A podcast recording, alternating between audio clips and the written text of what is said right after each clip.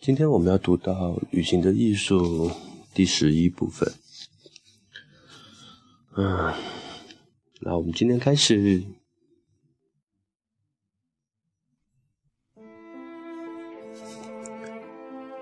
先来考察一下佛罗拜对法国的感情，这对我们更好的理解他为何能在埃及发现异国情调，应该是不无帮助的。在埃及，那些让他既感新奇又觉得有意义的异国情调的方方面面，在法国，则往往让他觉得极度的愤怒。让他们感觉愤怒的，也就是法国小资产阶级的信仰和行为。早在拿破仑王，早在拿破仑王朝颠覆之前。小资产阶级便已成为社会的主导力量，决定着法国新闻、政治、行为方式和公众生活的总体趋势。在福楼拜看来，法国小资产阶级是一个是一个极端虚伪、势利、自鸣得意、虚夸和歧视其他种族的社会阶层。奇怪的是。那些小资产阶级最城府的论调，有时竟让我感到惊诧。他强压愤怒，抱怨说：“那些小资产阶级让我觉得不可理解，我全然不能明白他们的一些手势，他们中的一些人发出的声音，还有他们让我觉得眩晕的愚蠢论调。”尽管如此。他还是用了三十年的时间来理解这一切，其努力体现在他的著作《成见词典》一书中。该词典带有强烈的讽刺意味，收录了法国资产阶级最明显的一些偏见。这里只按主题将词典中的一些词条进行了归类，从中可以看出他对法国不满的方方面面。而这也正是他对埃及充满狂热的根本原因。嗯，以下是一些词条，收录在《成见词典》中，比如对艺术事业的怀疑，词条苦艾酒，剧毒液体，一杯下去即可致命。记者写报道时常常引用，因他而死的士兵远比流浪汉多。建筑师总很弱智，总是忘记在建筑物内设计楼梯。下面是对异国或者其及其动物的偏执和无知。英国女人对他们能生育漂亮孩子表示惊讶。骆驼有双峰，而单峰驼只有一个驼峰，也许是骆驼。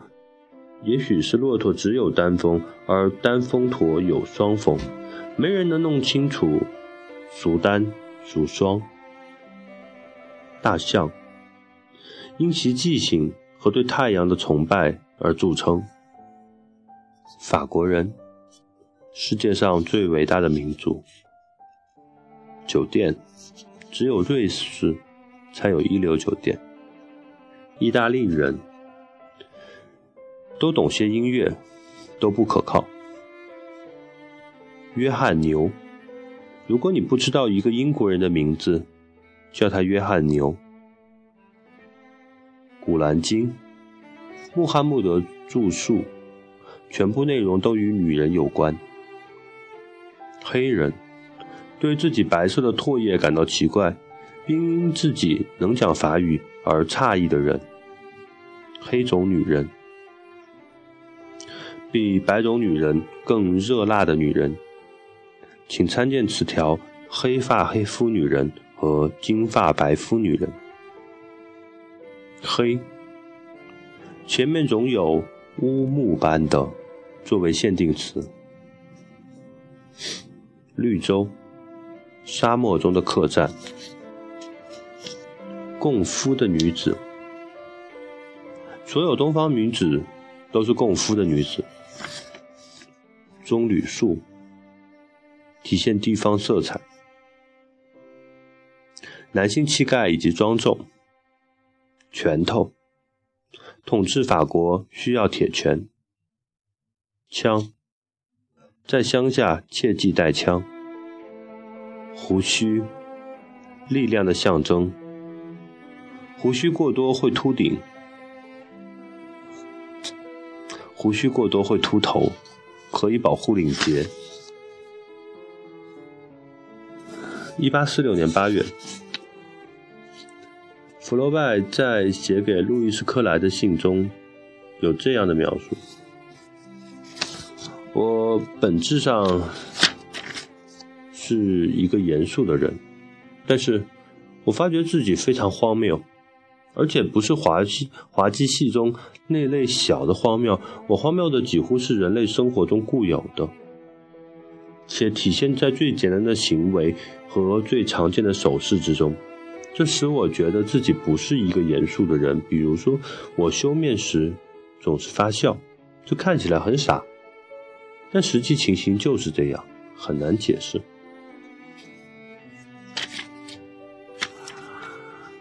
多愁善感，动物，动物能开口说话就好，它们中一定会有一些比人更聪明。圣餐，第一次吃，第一次圣餐，人一生中最重要的一天。诗的灵感，源照于视野中的大海、爱情、女人等等。幻觉，装出曾经有过太多，并抱怨自己而今一无所有。相信进步，夸耀科技，铁路。有人喜形于色地说：“有人喜形于色地说道，先生，我现在可以同你交谈，可就是今天下午，今天上午，我还在 X 地。我乘火车到 X 地，在那儿处理完事务。”到 X 点钟时，我又回到了这里。坐坐，圣经，世上最古老的书。卧室，在一个古老的城堡里，亨利四世总在那里过夜。蘑菇，只能在市场里买到。十字军，使威尼斯的商贸获益。狄德罗。总是和达朗贝尔这个称呼连在一起。甜瓜，煮餐后谈话的好材料，煮餐后谈话的好题材。它是蔬菜还是水果？英国人总把它当饭后甜点，不可思议。散步，饭后总要散步，这有助于消化。蛇，都是有毒的。老人，只要谈论洪水、暴风雨等，老人们都会说这是他们所见过的最猛烈、最糟糕的一次。假道学压抑的性欲，金发白肤女人比黑发黑肤女人更热辣。参见词条：黑发黑肤女人。黑发黑肤女人比金发白肤女人更热辣。参见词条：金发白肤女人。性，忌用语，以发生过亲密接触来委婉表示。